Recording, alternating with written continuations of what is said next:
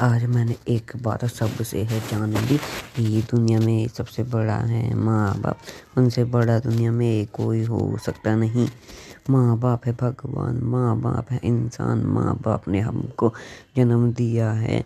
माँ बाप ना हो तो हम कुछ भी नहीं हैं, क्योंकि माँ बाप से बढ़कर को नहीं है। माँ बाप को हम प्यार करते हैं।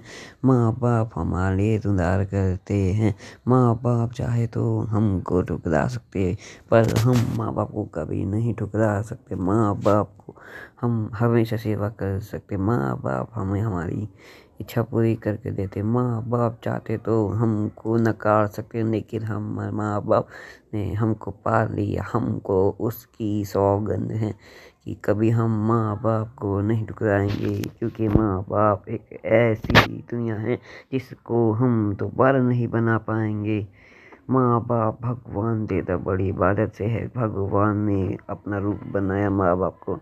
भगवान कहीं आ जा सकता नहीं है। इसलिए भगवान ने माँ बाप को बनाया है तो हम सबको मिलकर एक बात मान लेनी है कि माँ बाप से बढ़कर कोई नहीं दुनिया में।